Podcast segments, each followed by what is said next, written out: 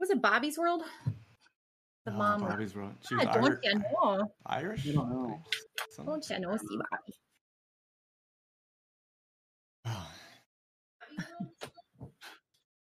Oh shit! I gotta mute that on YouTube. Is that that's how we started this whole entire thing? Was is that Bobby's World? What is that? Oh, Is it- what the hell is this news? What whoops. is going on Oh, thanks for hitting the button, Ryan. Oh, jeez. Somebody give us a heads up this time. Early. Oh, does he need to have that power? I, hmm.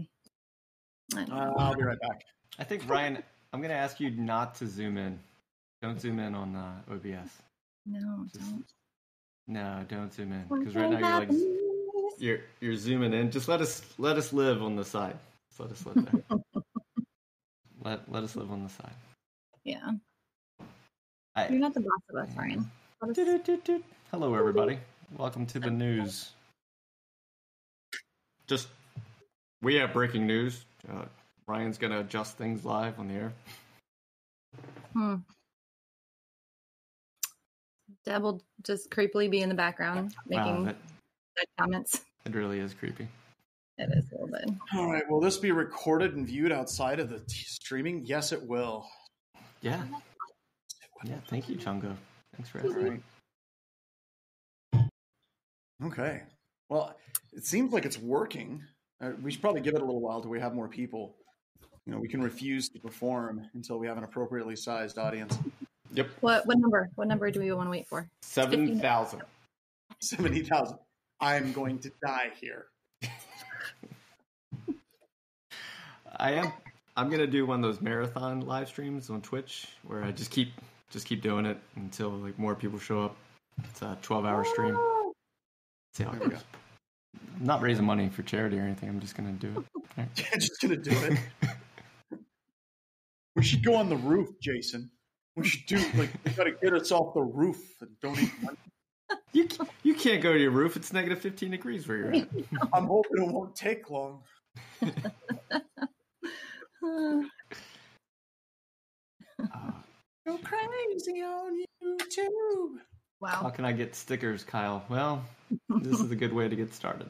All right. Step one: cure coronavirus. Step Mm. two: We'll give free t-shirt. right. So Ryan's got like a twitchy finger of trying to adjust OBS. That's fine. That's fine. Whew. All right. Oh, we lost some viewers. Oh, we're losing them. Seven nine really? six, Oh, Brian. crap. we haven't even gotten to the news yet. Shocker. Oh, we haven't. This is what happens. This is how this is how fickle the audience. They show up and there's like, there's no news here. This was crap. This is just four people on, on YouTube. They're like, well, look at us. And Uh, All right, John. Let's do the news. all right, all right. Thank you and welcome to, to Black Hills Information Security Information News, the news story that we're relying on you to actually name our show. Uh, we have no idea what the hell to call this train wreck, but we're hoping you come up with something better than we did, which is I- nothing. Did you just name it Trainwreck News?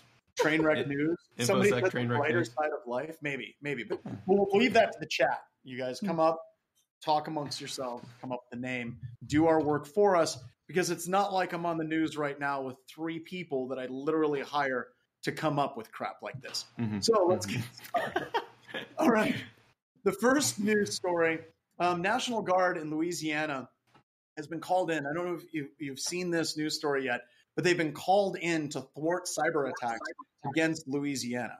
And it's not just Louisiana, there's also Washington State has been seeing these cyber attacks as well. And I, I love the name of the tool. They called it the Kim Jong Rat. Uh, for those of you that don't know, in security, whenever you hear something referred to as a rat, it rem- means remote access Trojan or remote access tool. It's basically a backdoor. And I've got to, I got to give, got to be honest. This is a great name for a tool. I don't know how you guys feel, but Kim Jong Rat just really drives it home. Now, if you heard of a remote access tool called Kim Jong Rat, who would you assume may be behind this particular attack? Is this a rhetorical question or can I answer? It is. It's kind of an open question for everybody. Okay. Okay. Well. hmm. Yeah. Hmm. Tough one. So the answer to that question is North Korea, and this Oh, article, God yeah, damn. North Korea. That's that's fifth grade geography. Um, so I'm just waiting for you guys to start firing back on me. But um, so what's interesting about this is there are some people that are saying this is a North Korean attack. That's not necessarily true. The actual code for this backdoor has been public for quite some time, so anybody can actually use this tool. Now, the real question that a lot of people are asking about this particular news story is Are the attackers using this for a ransomware attack for financial gain? What's weird is the article seems to go out of its way to kind of like take it away from financial gain. And one person even said they, they don't know the particular groups behind this even being involved in trying to do this for financial gain. And the real concern is something that we talked about last week on the news. It isn't so much financial gain as it is chaos. And if they can take over a, a- an election system in some state somewhere, um, then they have the ability to actually sow chaos and confusion in the rest of the election. So it's not an issue of hacking absolutely everything. It's actually an issue of just gaining access or basically locking down one state or one parish, as it would be in Louisiana, or one county coming back. The, the other concern that I have about this article is if you look at the date, it says the National Guard is called in to thwart the cyber attack, and it's from October 23rd, which is three days ago. The concern I have is they should have probably called in the National Guard earlier. I, I, I, I think if you're a governor of a state, you'd probably want some cyber protections for the election, not just wait for attacks to actually happen. Um, yeah, like actually stand up the National Guard ahead of time. Uh, yeah, that might be a good idea, Mm. right? Um, I- the other thing, oh, go ahead, Mhm. Jason. I, I've just heard that the National Guard has great cybersecurity people because it's the National Guard. It's not your day job. It's the my day job is cybersecurity, and then I do it also for the National Guard. So. And having it was since we both worked with the SANS Institute, we saw tons of people coming through from the National Guard, and they were being trained under the 255 Sierra program out of Fort Mhm. Gordon. And there's a lot of really amazing guardsmen and women uh, that are there and ready to protect uh, the election. The other thing, and it's probably a bit late for this election, uh, Active Countermeasures actually was releasing free versions of AI Hunter to anybody that was involved in election security for free. So that was kind of fun as well. Mm. So, so do we have any? Um, uh, let's see what we got for questions. Blah blah blah. blah. Dumpster fire news. That's good. The news you should care about. Looks like that. So this is an interesting story, but I- I'm I'm afraid it's setting the stage for ultimately what is going to be happening over the next week and even into the after the election happens next Tuesday. So we've got to be keeping our eyes on the news of different cyber attacks, different threat actors, and kind of what they're doing. And the other thing that I think all of us should do in computer security is actively go out and have conversations with friends and family to let them know what may happen, how it may occur, that if you see one hack in one county someplace, it's not indicative of the entire election system being hacked. If you have a hack in a state and a county, it doesn't mean that that entire state itself is hacked. So that's kind of important. So I wanted to talk a little bit about remote access Trojans just because I think they're cool. And one of the things about a remote access Trojan that many people don't know is that there's a multitude of different ways that they can actually communicate.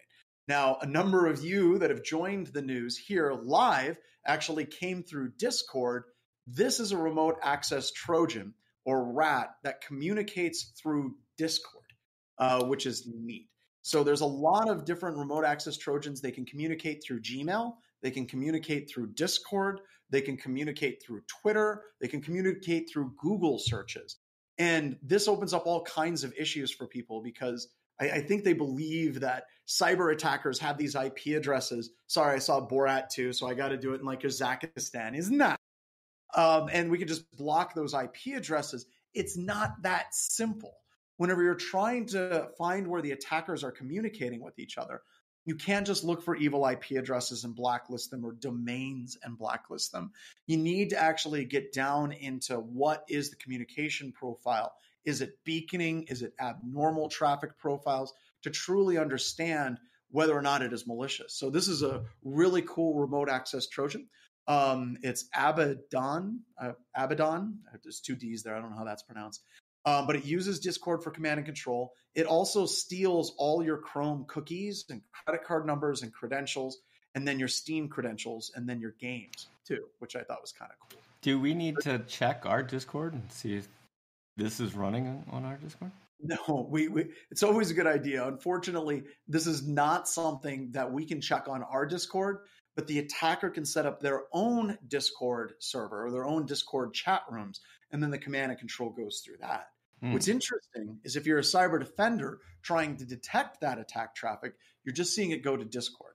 You don't necessarily know it's going to BHIS's Discord or the Abaddon's Discord. It's just going to Discord. So, hmm. pretty cool. So uh, Congo Blanco said there are cyber commands all over already. Couldn't it be that they're just really uh, doing that job, or this is just a PR move uh, by the governor? Um, so they're talking about the uh, the cyber attacks in Louisiana. Yeah, I, I, honestly think that a lot of states have already mobilized a lot of assets to try to protect the states. But I, I don't want to get into it on a state by state basis. I do know that some states have actually done very little, if anything, to protect their elections at all from a cyber perspective. So that's pretty crazy. Yeah. Uh, Megan wants to make sure that they better not mess with her Civ same game, same I, saved games. it was all fun and games until they started messing with our Steam accounts and, and destroying our games. And then it was on. Uh, so that's that's pretty pretty cool one. All right, the next uh, story it, I want. Oh, go ahead. Well, is, is it illegal to own a rat? I mean, hold mm. on. Is it illegal to be in possession of a rat? So this is where it gets dicey. Based on where you live, it could be. Mm-hmm. Now, the big thing I want to impress upon everybody is you can, in fact, be sued and you can have charges brought against you by the state, regardless of what the laws actually state. Um, so if you look at some st- states like Maryland, they were looking at banning uh, the possession or utilization of malware without really clarifying what that is. If you look at countries like Germany, they had the 202C law that said the creation, distribution, or possession of tools used for cyber attacks was illegal. And eventually that had to get clarified what is a cyber attack tool because you can literally use anything. And they clarified and they said tools created with malicious intent and that's really difficult to prove. Hmm. Um, there's a much larger conversation that's going on in the industry right now where people write tools like backdoors, like Marcello and Joff. And you know, we've had a number of people that have created and released backdoors. And there's a little bit of friction in the industry where some people on the blue team side or the defenders say that should be illegal or they shouldn't do that. And then you have red teamers or offensive people that emulate what attackers do basically saying we're trying to bring attention to the security risks that are out there. So there's definitely some conflict in this area right now. And right now, I would hate to have anybody that's a listener be on the front lines of this, but I would urge any of you, if you're involved in doing offensive tooling and offensive research, to couple that and temper it with solid defensive recommendations. So mm-hmm. if you mm-hmm. release an open source tool that's offensive, you should have a section in your GitHub page or you should have a section on your blog that says to defend against this attack, do these following things. Um, mm-hmm. and this gets into a larger conversation. We're, we're doing this video on YouTube. YouTube has actively gone through a number of different streams that talk oh, yeah. about offense and hacking and have banned them. So here at Black Hills Information Security, we're trying to be really careful about how we balance discussing offense with the defense to make sure that the gods at Google don't shut us down. so this kind of reminds me in high school if I was driving around, you get pulled over, and if you had a like one of those car window shims that you would use, yeah. like you, it could be considered an illegal tool, but it's mm-hmm. also used to get into my car. Is this like the same kind of situation? So you're telling me you had to get into your car all the time using uh, uh, uh what are they called a, a, a slapjack or what, what, what is it called? Just uh, I don't Jim? I don't feel I don't feel like I need this line of questioning. are you my attorney? So, uh, but yeah, very similar to that. You don't want to be in a compromising situation where you all of a sudden have a bunch of malware on your computer. So an example would be if you consider yourself gray hat and you're at the airport, you've got antennas sticking out of your backpack, you're creating malicious access points, you're harvesting credentials for research, mm-hmm. and they basically find you with all this stuff. Yeah, that's not going to be a good day for you. Uh, so there is no real concept, in my opinion, of a gray hat hacker. As soon as you're starting to gain access to people's computers without authorization, you cross that line. I believe very firmly, however, that maintaining access to tools and using these offensive tools, much like a locksmith, is part of our job. Uh, like a locksmith would absolutely have that. They do home security. We're doing mm-hmm. computer security. I did get asked once. This is funny. I was flying to DerbyCon and I missed the flight. Actually, the flight got canceled. It was the one year that I didn't present. And um, I was going through airport security with a bunch of lockpicks, and they saw them, and then they pulled me over to the head TSA person, and they're like, "So uh, you got all these lockpicks? Uh, do you have a license for this?" I'm like, mm-hmm. do "Well, do you do this professionally?" And I'm like, "Well, here you can Google John Strand. Never mind the male model." And went through, you know, this is SANS. There's a website. I teach this stuff. This is what I do. He goes, "Well, anybody could have made that up." in my wallet, in my wallet, ISC Squared sent me my CISSP diploma, and it was the size of a credit card.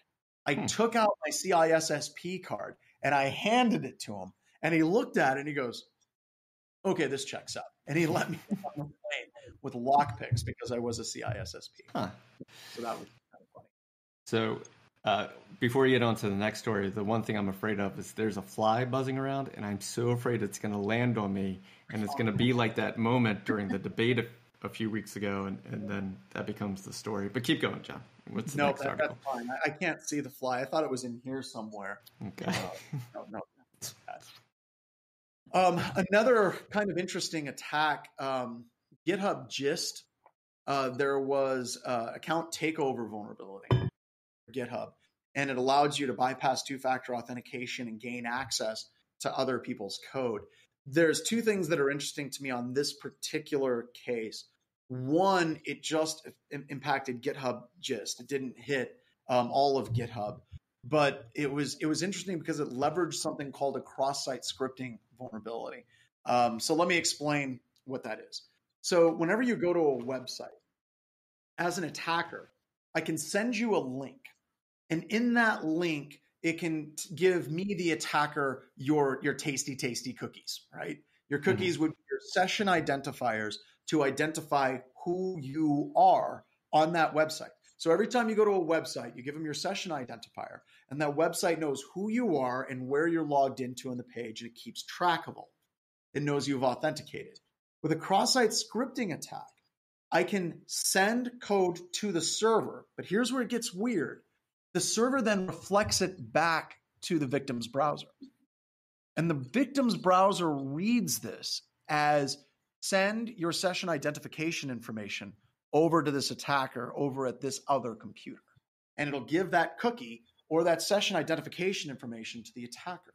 Now, when the attacker has that cookie, it's like that all access badge that you see at a concert where you can walk around like Wayne's World and you can hold the badge up and security lets you right in.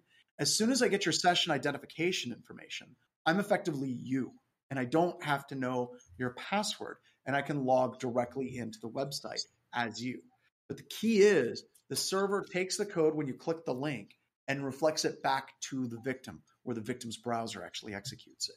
So this is an interesting uh, bug for a number of reasons one account takeover in something like GitHub is huge because there's a lot of code that's really important that's stored on GitHub. And it's not just, you know, proprietary code for some companies, but open source projects. If an attacker was able to take over an account, they would be able to maybe insert backdoors into other people's code. And then whenever mm. it's downloaded and compiled, mm. they could take over it.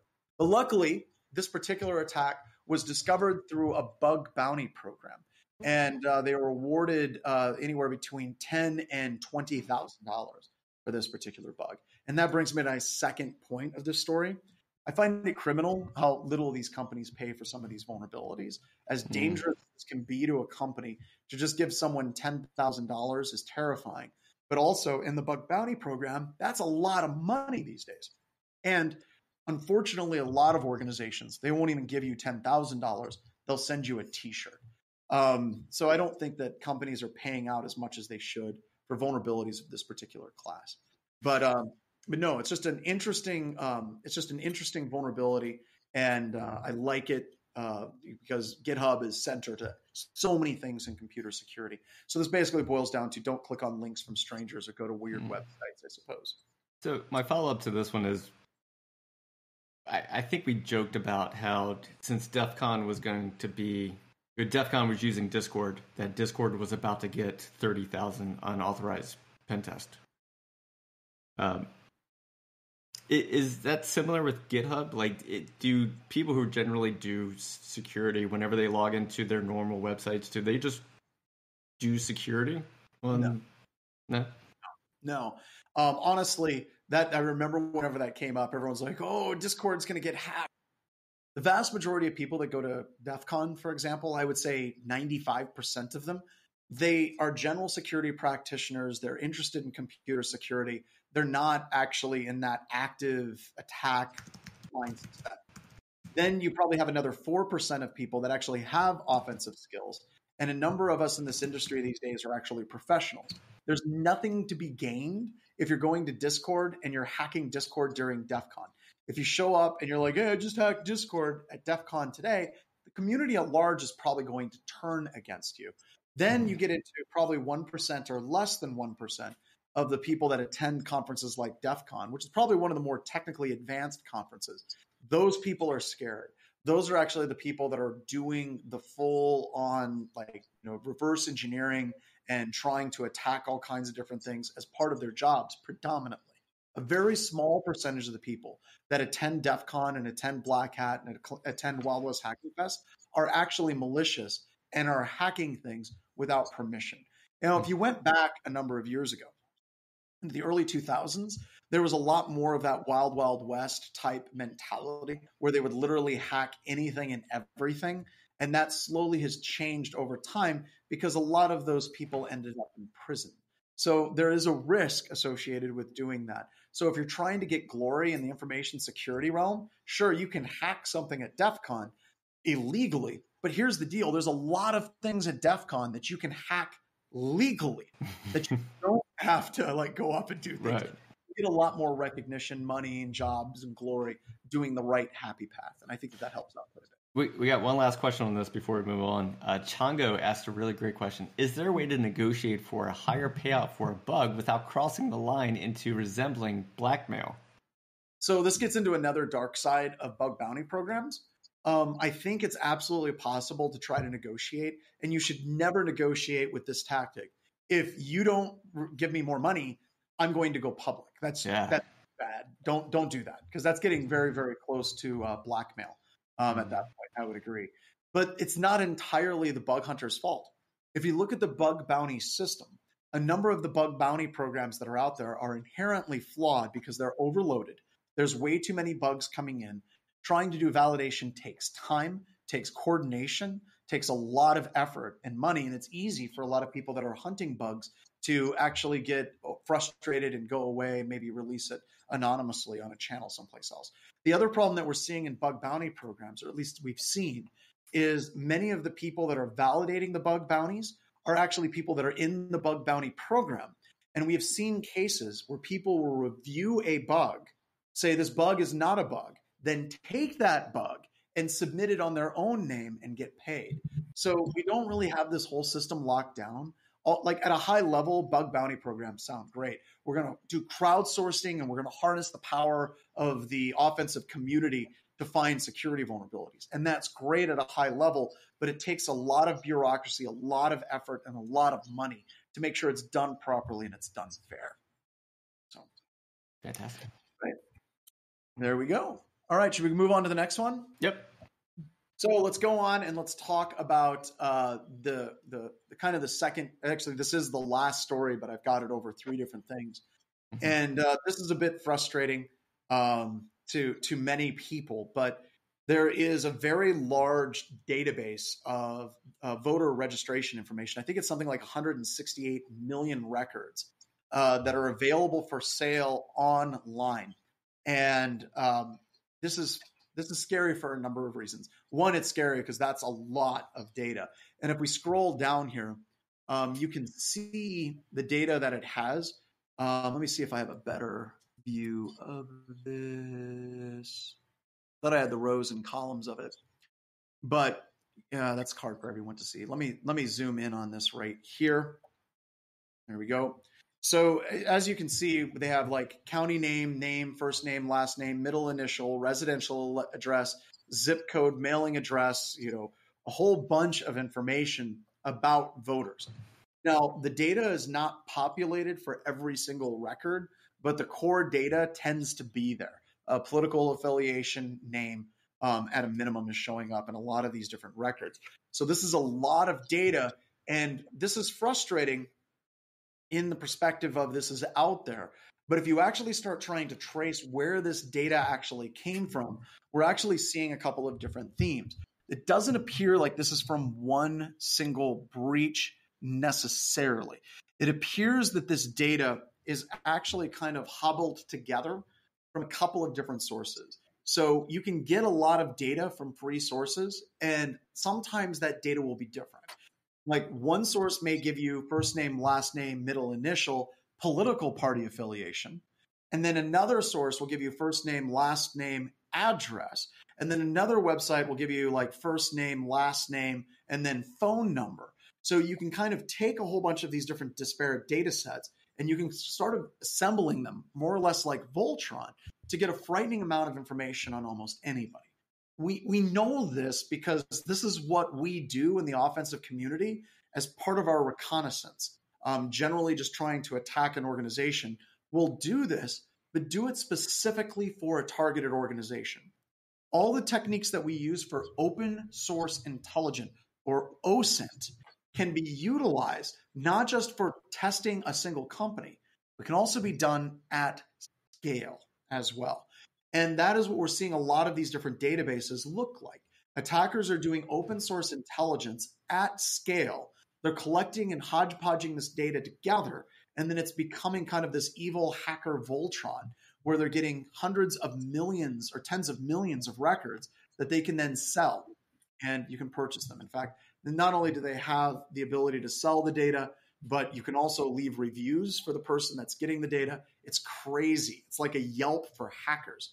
So, hmm. this voter affiliation database, the, the, the, big thing that I want people to understand is a lot of this data is available for free, and anybody can actually go and get that data. Depending on the state that you live in, that data may be different as far as how much data it's going to give you.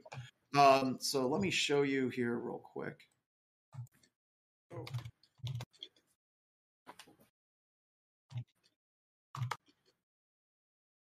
So if I go to South Dakota voter voter information, um, I can actually go to the voter registration name search um, associated. I can put in first name, last name, date of birth, or I can put in a zip code, which I'm, I'm so happy that that's an or.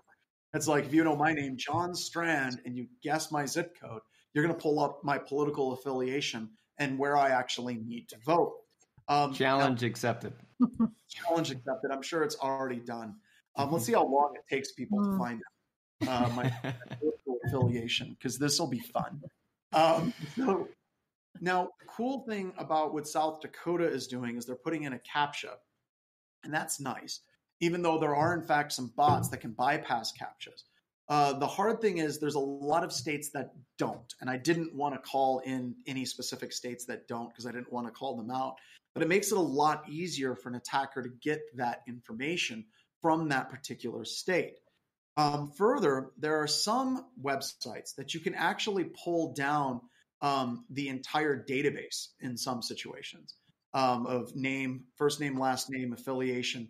And a lot of the indications, especially for North Carolina, is talking about how this data, a lot of this data, may have came directly from um, the North Carolina, uh, what is it, State Board of Elections uh, database, at least from North Carolina.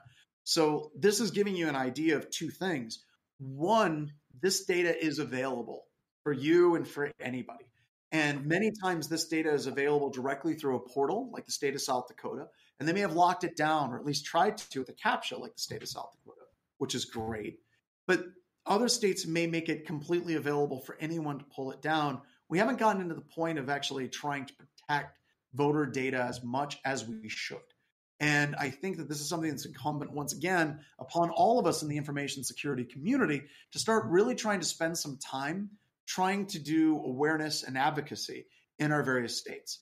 I know, for example, in Iowa, there was a large number of different groups that assisted us with Awareness Con in Iowa that were talking to representatives, talking to legislatures uh, mm-hmm. to let them know what real things were associated with computer security risks and what things we can actually work on as the various states.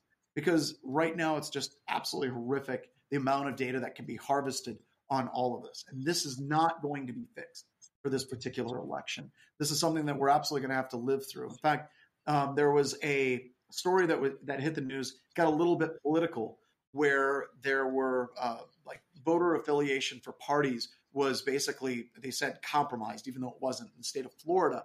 And then emails were sent to these people mm-hmm. that were Democrats and Republican, and some of them were threatening emails saying vote for candidate X or else. That's voter intimidation. And then it even got more and more confusing because there was uh, some stories that came out that it appeared like the attackers from Iran or Russia were really trying to support another candidate. And the point I like to talk about from these stories is don't allow the politics of the stories to interfere with the security of the stories. And what I mean by that is when we're talking about political interference in our elections by Russians, Iranians, North Koreans, whoever, it's easy for people to devolve into it's Republicans, it's Democrats. And the fact of the matter is, this is a security issue. And we are the ones that actually need to work together to start addressing it as a security issue, trying to depoliticize, put the pin back in the grenade, and get to the core issues that are at heart here. So, do we so, have any questions? No, what I think I heard you say is that we're going to help organize 50 awareness cons next year, one in each state. dude, it's entirely possible the way that this election may go. We're looking at what's happening in Washington and looking at what hap- what's happening in Louisiana and North Carolina. We might be in a lot of states going through and talking about how we secure um, elections. My my hope, like I said, is I'm hoping that we can depoliticize it. And if we can, that's not going to happen. By the way, I also want a flying magical unicorn. uh, but I, I, would like to see us try to depoliticize it in the industry and then really try to work on some solutions. Right. Any other questions that came up? Not really. Just a lot of people love the Voltron reference. So oh, just keep just keep that coming. Mm-hmm. So I've got a question. We're going to we'll open this up to people. What do we like better, the classic Voltron or the newer Voltron uh, that's on Netflix? what do people like, classic or the original? Mm. It's the one born in 1978. I don't know that there's a new Voltron. Me either. Like, you haven't yeah. seen the new Voltron? Mm-hmm. This needs to be remedied. Mm. There was okay. a Voltron okay. series, and it is. I like it. I, I actually think it's better than the uh, than the original series. Um, mm. It has great stories, great arc. Very, very, very. Do they still have the the two legs, the arm, the chest, and the head? Is oh yeah, yep. And, okay. and, it still takes like two minutes for it to stumble. Okay. Like every time, it's yeah. the same same scene every yeah. single. So, so I think the big question is, John, which character did you like to be? Were you like the left leg? Were you the right leg, left arm? Right? I, I, I never could understand like how proud someone would be. Who are you? I'm the left leg lion. You're the leg. Yes. Roar. Uh, you need the left leg though, right? Like not everyone can do the head. You know, not everybody could be astronauts, right? So computer security. Not a bad constellation as well. Uh, All right. I think that's the news for today. All right, everybody. Thank you for joining. Um, what do we got? Unhinged computer security, uh, hinge free uh, security. So with that, um, we're going to take us out with the uh, with the news, and I, I, should have sheets of paper here, but yeah. we'll do the. Oh, thank I, you for I, watching, everybody. Ah, don't don't cut it yet. I wanted to thank all of our news team. We have a news team.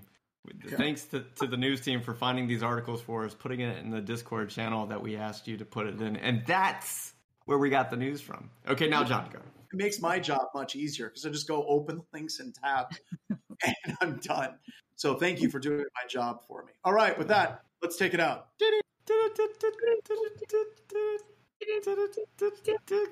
Ryan, kill it. All right. Kill it, Ryan. Kill it.